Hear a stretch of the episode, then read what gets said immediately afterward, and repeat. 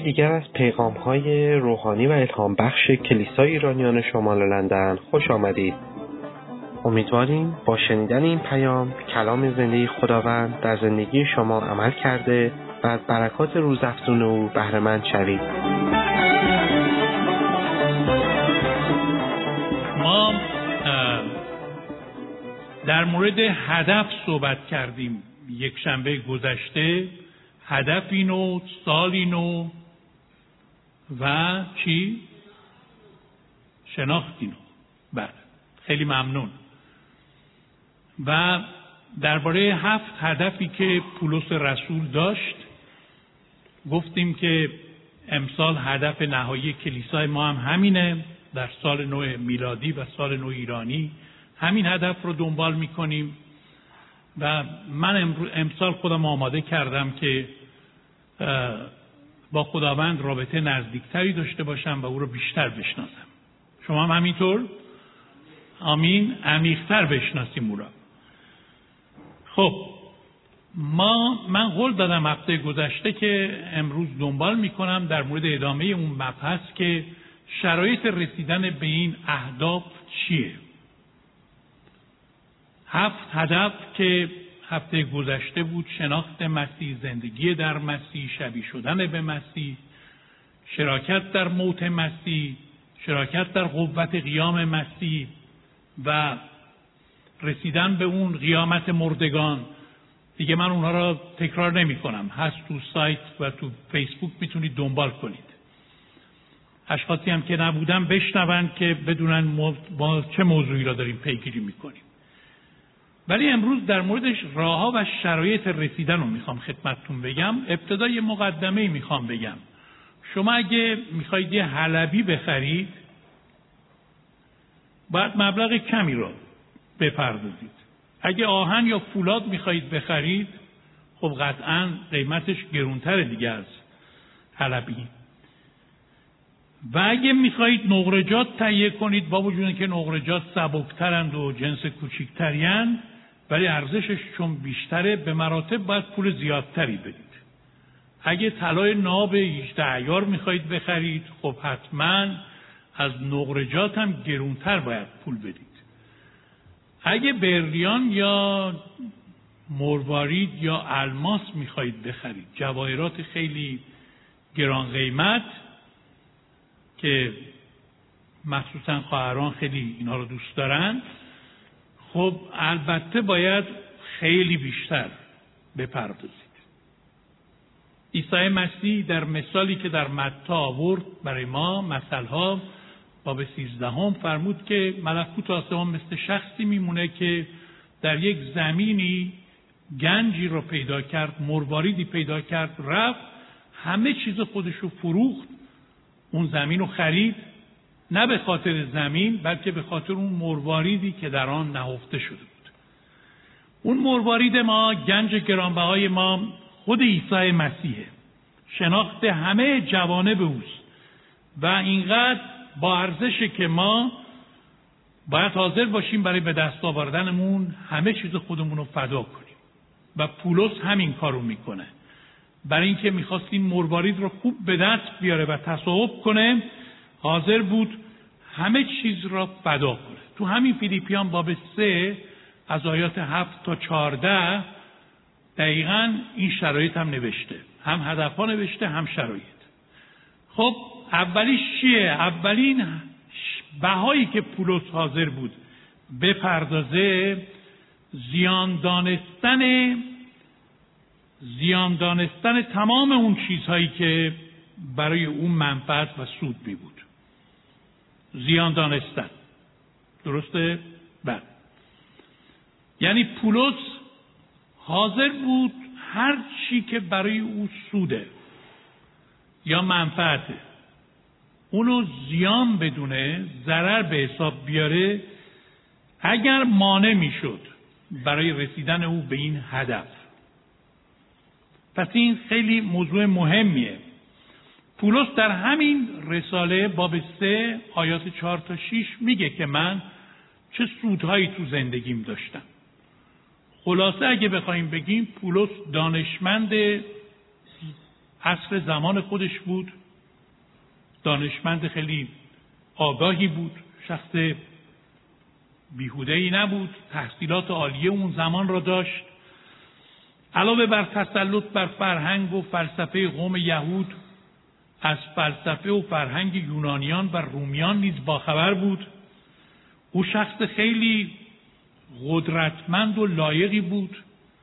حتما از میان رهبران قوم یهود این شخص رو انتخاب کرده بودند که نمایندگی داشته باشه برای اینکه بر ضد مسیحیت که از نظر اونها بدعت جدیدی بود مبارزه کنه.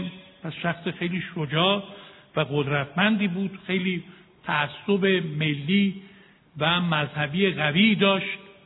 می‌گویند احتمالا یکی از هفتاد نفر اون پارلمان قوم یهود بود. نماینده مجلس اونها بود. اینطور خیلی ها معتقدن و پولس علاوه تمام اینها ایشون تعصب دینی خیلی قوی داشت و آگاهی خیلی خوبی از شریعت خودشون داشت. کاملا حفظ بود همه اینا را ولی وقتی به مسیح ایمان آورد حاضر شد تمام این چیزهایی را که برای او مانع می‌شد ترک کنه. اینهایی که برای او افتخار بود اونها را زیان بدونه. من سالها پیش قبل از انقلاب به یاد میارم. یک نفر در اصفهان مسیحی شده بود و ایشون جفای زیادی بر او آمد که وارد جزئیات جفا نمیشم به خاطر وقت. ولی آخرستر اون جفا کنندگان خسته شده بودن. بیشتر فامیلانشون و اقوامشون بودن که خیلی خانواده های متعصبی بودن. و به این شخص گفتن آخه چی باعث شده که این همه تو اذیت شدی کار تو از دست دادی پول تو از دست دادی مقام و نفوذ تو از دست دادی؟ ولی با این وجود حتی همسرش مدت او را ترک کرد. مسیح را ول نمی کنی. چه کاسه ای زیر نیم کاسه است که تو چسبیدی به این عیسی مسیح؟ حاضری همه چیز تو از دست بدی. گفت آدم هر کاری می‌کنه برای چهار تا هدفه. اولیش پوله. مردم برای پول خیلی کارا می‌کنن. برادر سر برادر رو می‌بره برای پول. خب گفت شما می‌دونید که من از ایمان آوردن من به مسیح پولی نصیب من نشد. تازه به من تعلیم دادن که باید پولی هم بدم. هدیه و دعیه کم بدم. پس پول نبود. دومیش کاره. شما می‌دونید من کار خوبی داشتم و از کار منو اخراج کردن. بنابراین مدت ها من بیکار بودم و در سختی بودم و کلیسا هم کاری نداشت که من بده. ولی من اون رو هم از دست دادم. کارم نبود. پس هدف من. سومیش مقام بود. مردم برای رسیدن به مقام و جاه طلبی های خودشون حاضرن خیلی بها بدن. گفت شما می‌دونید که من قبلا محبوبیت داشتم مقام داشتم نفوذ داشتم. همه دلا سلا می‌شدن حاج آقا می‌گفتم به من. خیلی احترام داشتم. حالا به کس سلام میگم جواب سلام من نمیده. من نجسم مکروهم. پس مقام را هم از دست دادم از نظر اجتماعی. و چهارم میشم زنه. شما می‌دونید به خاطر مسیح همسرم مدت ها منو ترک کرد و قصد طلاق داشت. بعدا اینقدر خدا به ایشون فیض میبخشه که محبت بکنه که او برگرده. ولی گفت در کلیسا هم که ما طلاق و تعدد زوجات و سیغه و چند همسرداری که نداشتیم. بنابراین من برای این چهار تا هدف که مردم در دنیا تمام تلاششون رو می‌کنن به پول و مقام و به کار خوب و به همسر خوب برسن. من حاضر شدم همه رو از دست بدم. پس شما باید برید ببینید پنجمین علت چی بوده که اینقدر منو جذب خودش کرده که حاضرم این چهار تا چیز رو به خاطر او فدا کنم. گفتن اون پنجمیشو تو بگو. ایشون اون آیه رو خوند که پولس میگه کیست که مرا از محبت مسیح جدا سازد. عشق به مسیح. شناخت به مسیح اینقدر برای من پرارزش بود که من حاضر بودم از تمام امتیازات خودم صرف نظر کنم. واقعا برای ما اینجوری هست. ما حاضریم از چیزهایی که برای ما سوده در صورت که مانع رسیدن به هدفه اونا رو کنار بذاریم. ما بعضی وقتا اون چیزهایی هم که برای ما ضرره کنار نمی‌ذاریم.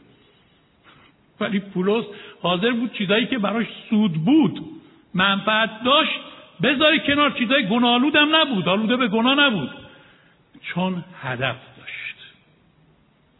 دومین چیزی که پولس اینجا میگه که شبیه اونه منتها یک کمی غنیتر و غلیستره فضل شمردن سودهای زندگی خودم چنانچه مانع زندگی من در مسیح میشم. به خاطر او همه چیز را فضله شمردم تا مسیح را دریابم و در او یافت شوم. فضله در اول قرنتیان 4 13 میگه در نظر دیگران مثل غازورات دنیا و فضلات همه چیز شدیم. کلمه فضله نهایت پستی موضوع رو میرسونه. از فاضلاب اومده. یعنی در حد کسافت و آشغال. دیگه بدترین چیز که ما حاضر نیستیم یه لحظه کنار اون بیستیم. این مرد متفکر این دانشمند بزرگ این شخص با شعور و با نفوذ از لحاظ اجتماعی.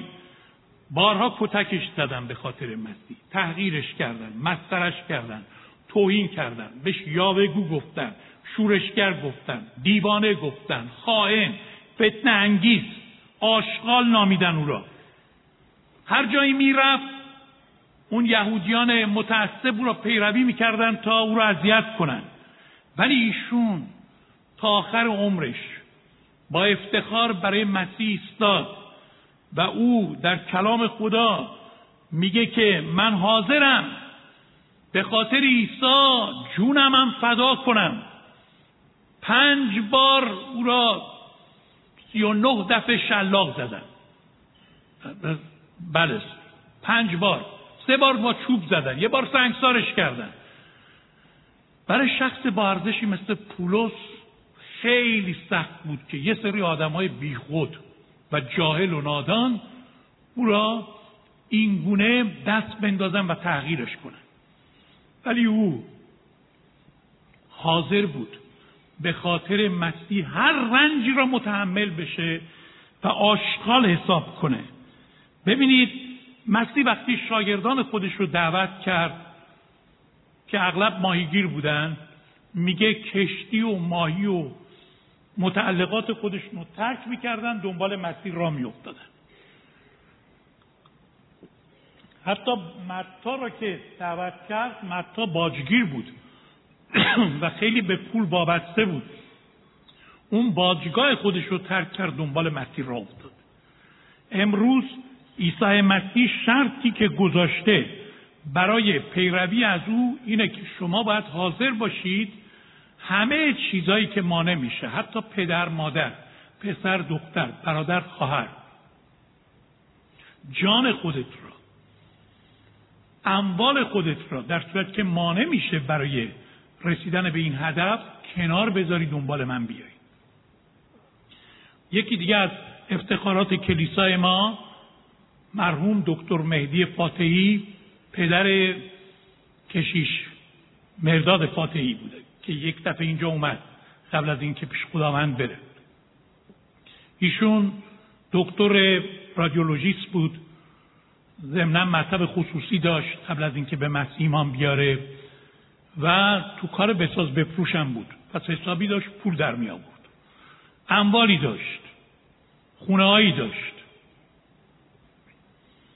وقتی به مسیح ایمان آورد اینقدر شخص فعال و مبشر قوی بود که در شهر لایجان دادستان رشت تمام این اموالش رو توقیف کرد. من اینقدر ناراحت شدم گفتم بریم برای تسلیت و اونو دلداری بدیم. رفتم دیدم که ایشون اصلا عین خیالش نیست. شخصی که تمام عمرش سرمایه گذاری کرده بود الان همه اموالش رو از دستش گرفتن. و براش دعا کردم دیدم او بیشتر داشت به من رویه می‌داد. بعدا خدا معجزه کرد. یک شخص دیگه اومد تو دادستانی و این پرونده را بررسی کرد. خدا تو قلب او گذاشت که کار خلافی شده و ما باید پس بدیم پس نوشت تو پرونده از این آدم هم پیدا میشن که فرشته های خدا هستن. به ندرت پیدا میشن ولی خدا رو شکر که هستن.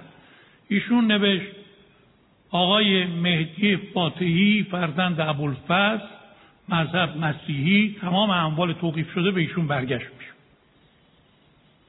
حالا من اینقدر خوشحال شدم که با یک شیرینی و گل رفتم دوباره خونهشون که به ایشون تبریک بگم به جای تسلیت. نگاه کرد به من با همین حالت. گفت برادر ادوار نه اون موقع که از من گرفتن ناراحت شدم نه الان که پس دادن اینقدر خوشحال شدم چون شادی و غم من که به این چیزای فانی وابسته نیست. من اون گنج رو پیدا کردم.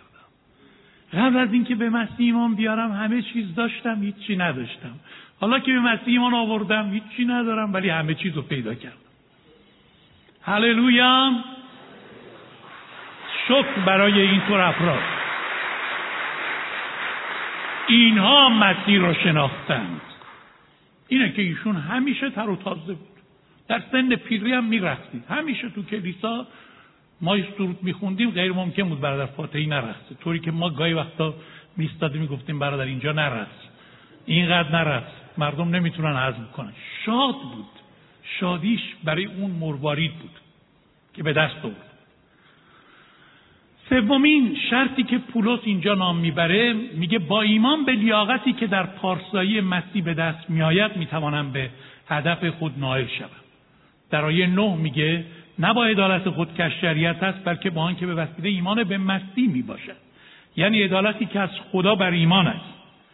آنچه که می‌تونه سبب شود امکان رسیدن به چنین هدف با ارزشی برای پولس سنگین جلوه نده ایمان و اتکای ساده ای بود که او به خداوند داشت و می‌دونست که به شرط ایمان همه چیز ممکنه و می‌تونه با ایمان به این هدف برسه.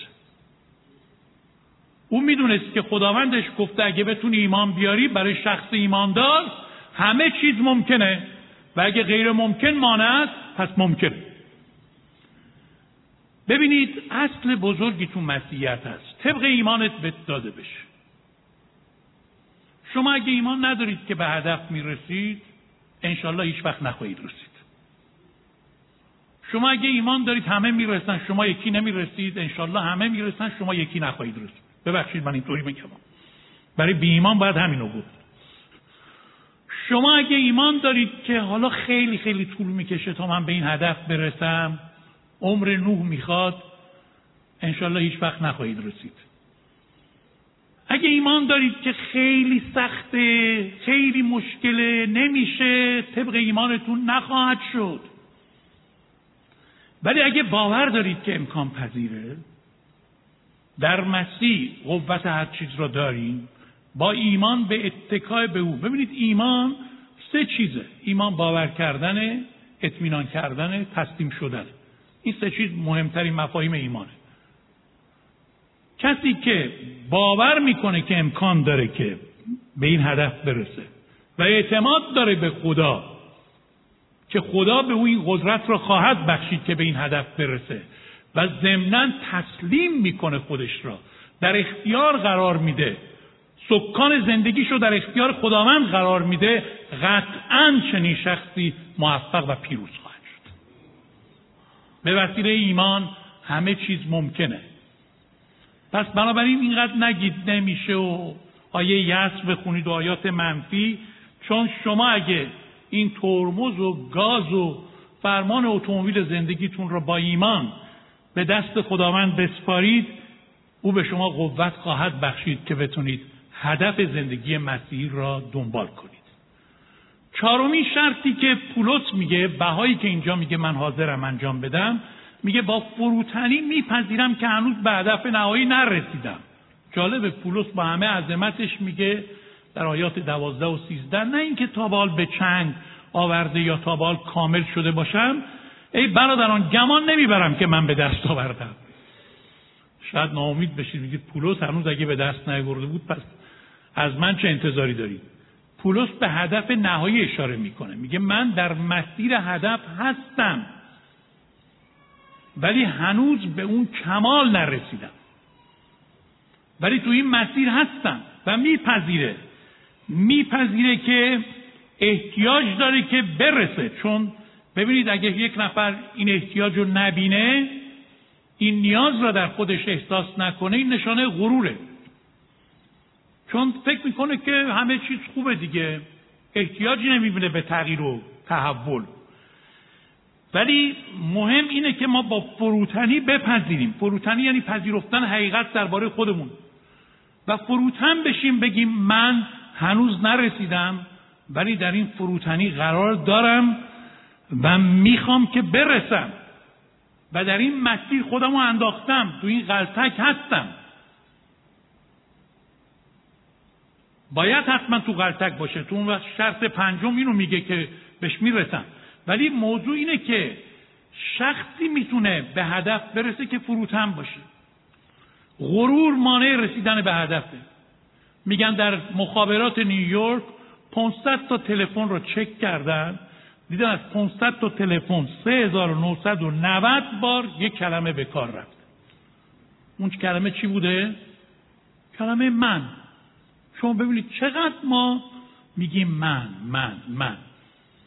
یعنی به منیت خودمون خیلی متکی هستیم. غرور. باور کنید تو دنیا هم همینطوریه. هر کی مغرور میشه میفته. تیمای خوب فوتبال مغرور میشن شکست می‌خورن. حتی مربیانی که میگن مثل ما اصلا وجود نداره.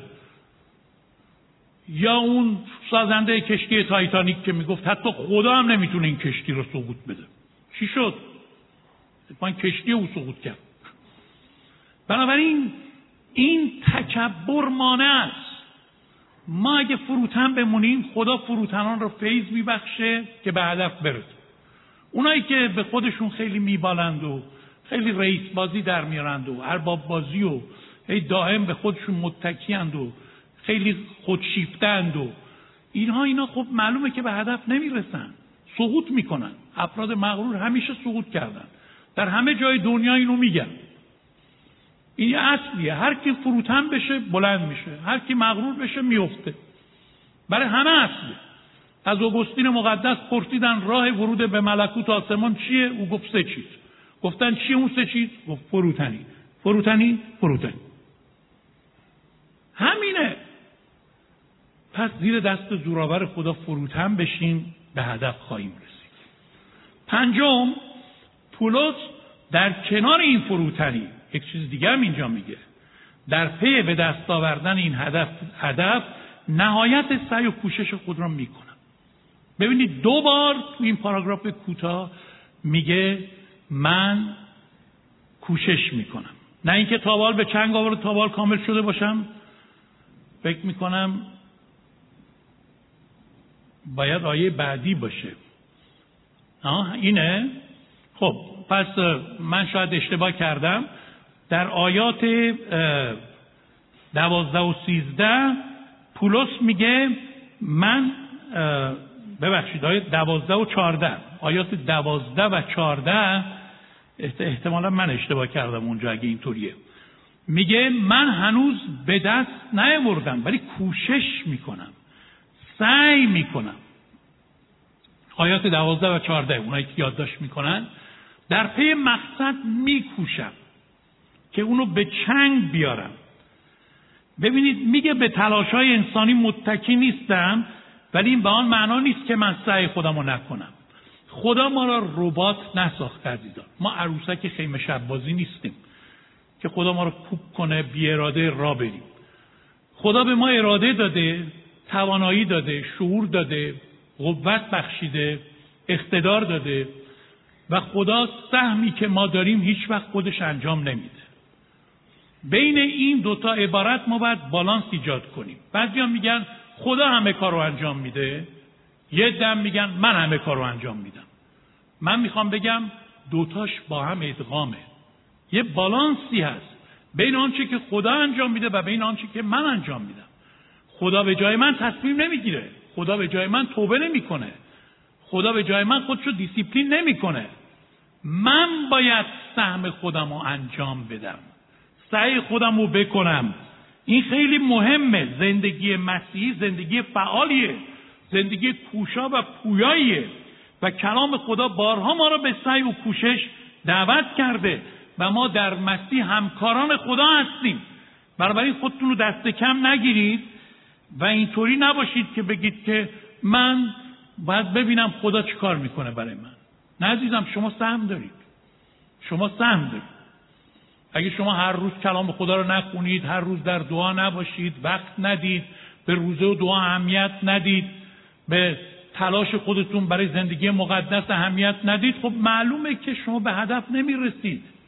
بعضیا میگن چرا فلانی رشد می‌کنه چرا یکی رشد نمی‌کنه؟ بابا بها میده اون شخص. تلاش خودشون می‌کنه.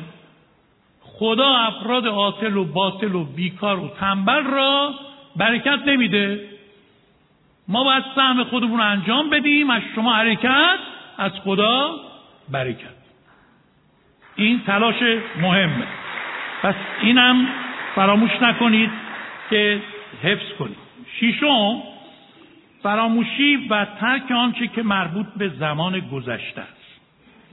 این شیشمین بهایی که پولس میده.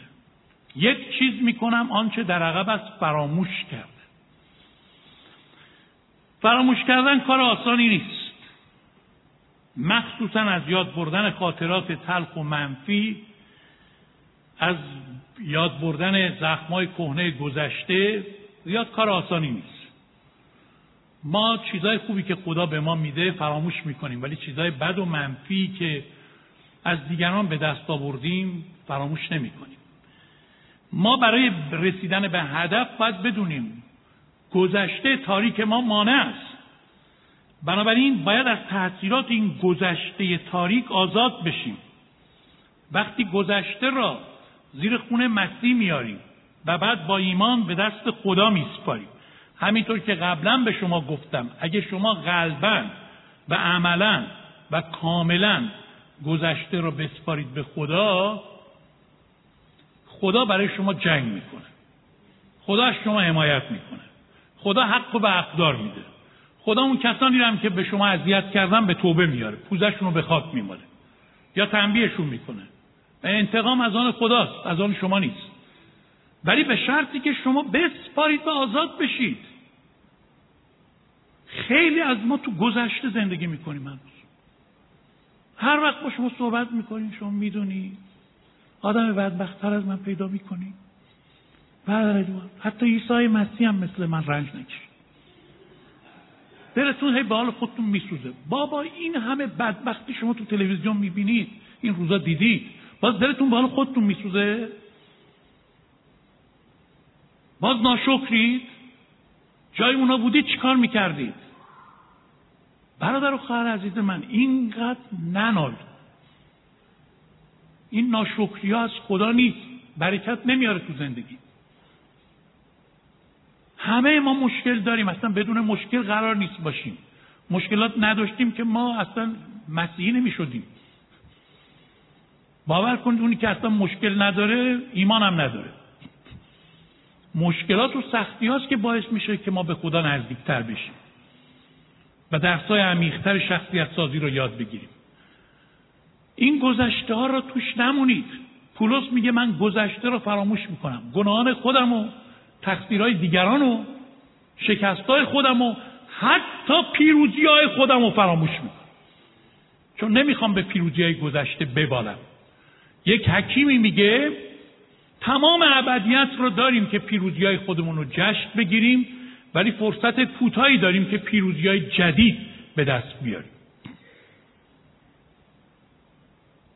من الان باید بازنشسته می شدم دیگه. من پنجاه و یکی دو ساله دارم خدمت می‌کنم. ولی تا اونجایی که نفس دارم و می‌تونم تواناییشو دارم می‌خوام حد اکثر استفاده رو از این فرصتی که خدا به من داده بکنم که بتونم پیروزی های جدیدی برای جلال خدا کسب کنم. اون وقت من می‌دونم زندگی یه همینطور بی خودی تلف میشه. میگیم چه کار می‌کنی؟ برای خدا چه کار مفیدی انجام میدی؟ هیچی. نمی‌دونی چقدر منو اذیت کردن نمی‌دونی برادر ادوار چه بلایی سر من آوردن بابا ما عزیزان از این بقایع تاریک گذشته آزاد بشیم. بسپاریم به خدا و بریم جلو و یاد بگیریم که اجازه ندیم گذشته مانع پیشرفت ما باشه تو این کشور تو تاریخ می‌خونیم. در این کشور انگلستان. اون زمان که امپراتوری روم وجود داشت لشکریانش حمله کردن به اینجا. از طریق دریایی دیگه چون راه خشکی که نداره. کشتی ها اومدن. فرمانده ها می‌دونید چی گفتن؟ به سربازان گفتن تمام کشتی های خودی رو بسوزونید. کشتی های خودش رو سوزوندن. امپراتوری روم. که سربازان اگه دارن شکست می‌خورن راه برگشت نداشته باشن بردار کوروش دیگه این تاریخ ها رو می‌دونه دیگه. چون تاریخدان کلیسای ماست. کشتی های خودشون رو سوزوندن. آقا یا مرگ یا جلو. حمله. بی خودی نبود که امپراتوری روم سالها تو این مقامش موند. آخرش هم از داخل سقوط کرد دیگه. فسادهای داخلیشون باعث سقوطشون شد. یک چنین سربازی رو آماده کرده بودن که جلو بره گذشته را فراموش کنه. مسیح گفت زن لوط رو به یاد بیارید. به عقب نگاه کرد مجسمه نمکی شد. کسی که دستشو به شخص زدن دراز می‌کنه. پشت سر نظر می‌کنه شایسته ملکوت خدا نیست. این فرمایش عیسی مسیح. و بالاخره آخرین شرط و بها پولس میگه کشیدن خود به سمت آنچه در پیش آینده است. به سوی آنچه در پیش از خیشتن رو کشیده. ببینید یه جایی پولس میگه ما مسیحیت مثل میدان دوه که همه ما میدویم و خب دونده باید به جلو نگاه کنه. نه چپ نه راست نه پشت سر. یه دی براش سیب زمینی و تخم پخت می‌کنن یه دم براش گل و عطر میپاشن اگه بخواد مثلا جواب اونایی که توهینش می‌کنن بده خب اصلا از مسابقه میفته اگه بخواد تشکر کنه از اونایی که تشویقش می‌کنن قربون صدقه بره خیلی ممنون تشکر فلان. همه ازش جلو میزن اون کاری نداره به چپ و راست به پشت سر. به یک هدف نگاه می‌کنه و اون جلوست به مقصد. و ما خوانده شدیم نه تنها گذشته را فراموش کنیم به پیش نگاه کنیم. حالا پولس اینجا نمیگه میدویم چون زندگی مسیح همیشه میدان دو نیست. بعضی وقتا مسیحیت مثل کونوردیه یک دیوار صاف و خراشیده و خشن. نمیشه اونجا دوید. ولی پولس میگه من خودم رو می‌کشم. می‌کشم. متوقف نمیمونم. ببینید پس بنابراین جاهای سخت زندگی هم در جا زدن متوقف شدن یعنی به عقب برگشتن. ما دعوت شدیم هر روز لاقل یه قدم جلوتر بریم. هر روز من بیشتر روزا به خدا میگم. خداوند امروز من تو را بیشتر از دیروز دوست دارم و کمتر از فردا. چون می‌دونم فردا یه عشق تازه تری باید داشته باشم نسبت بهش. شما به جلو برید. ما دعوت شدیم که مثل قوم اسرائیل نباشیم که دور خودشون میچرخیدن دور کوه سینا و چهل سال عمرشون رو تلف کردن. عمر گذشته ما کافی اگه اشتباهاتی کردیم غیبت ها و بدگویا و حساسیت ها و درگیری ها واقعا من یه کمی به گذشته خودم نگاه می‌کنم. از بعضی از روزاش خیلی شرمنده میشم. با چقدر وقتمون رو بی خودی تلف کردیم. انرژی خودمون رو سر یه چیزای بی سمر یه اشخاصی رو گذاشتیم تو ذهنمون که سالها مثل خوره ما رو خوردن. ول کنیم این چیزا را. به سوی جلو بریم. به هدف می‌رسیم. اینا راه های رسیدن به هدف. خدا برکتتون بده. سال نو با هدفی نو با یک شناخت نو از خداوند با پرداخت بهای نو. پیامی که شنیدید یکی از حتا پیامی است که از طریق وبسایت کلیسای ایرانیان شمال لندن www.nlichurch.org قابل دسترسی می باشد. امیدواریم از این پیام برکت کافی را برده باشید.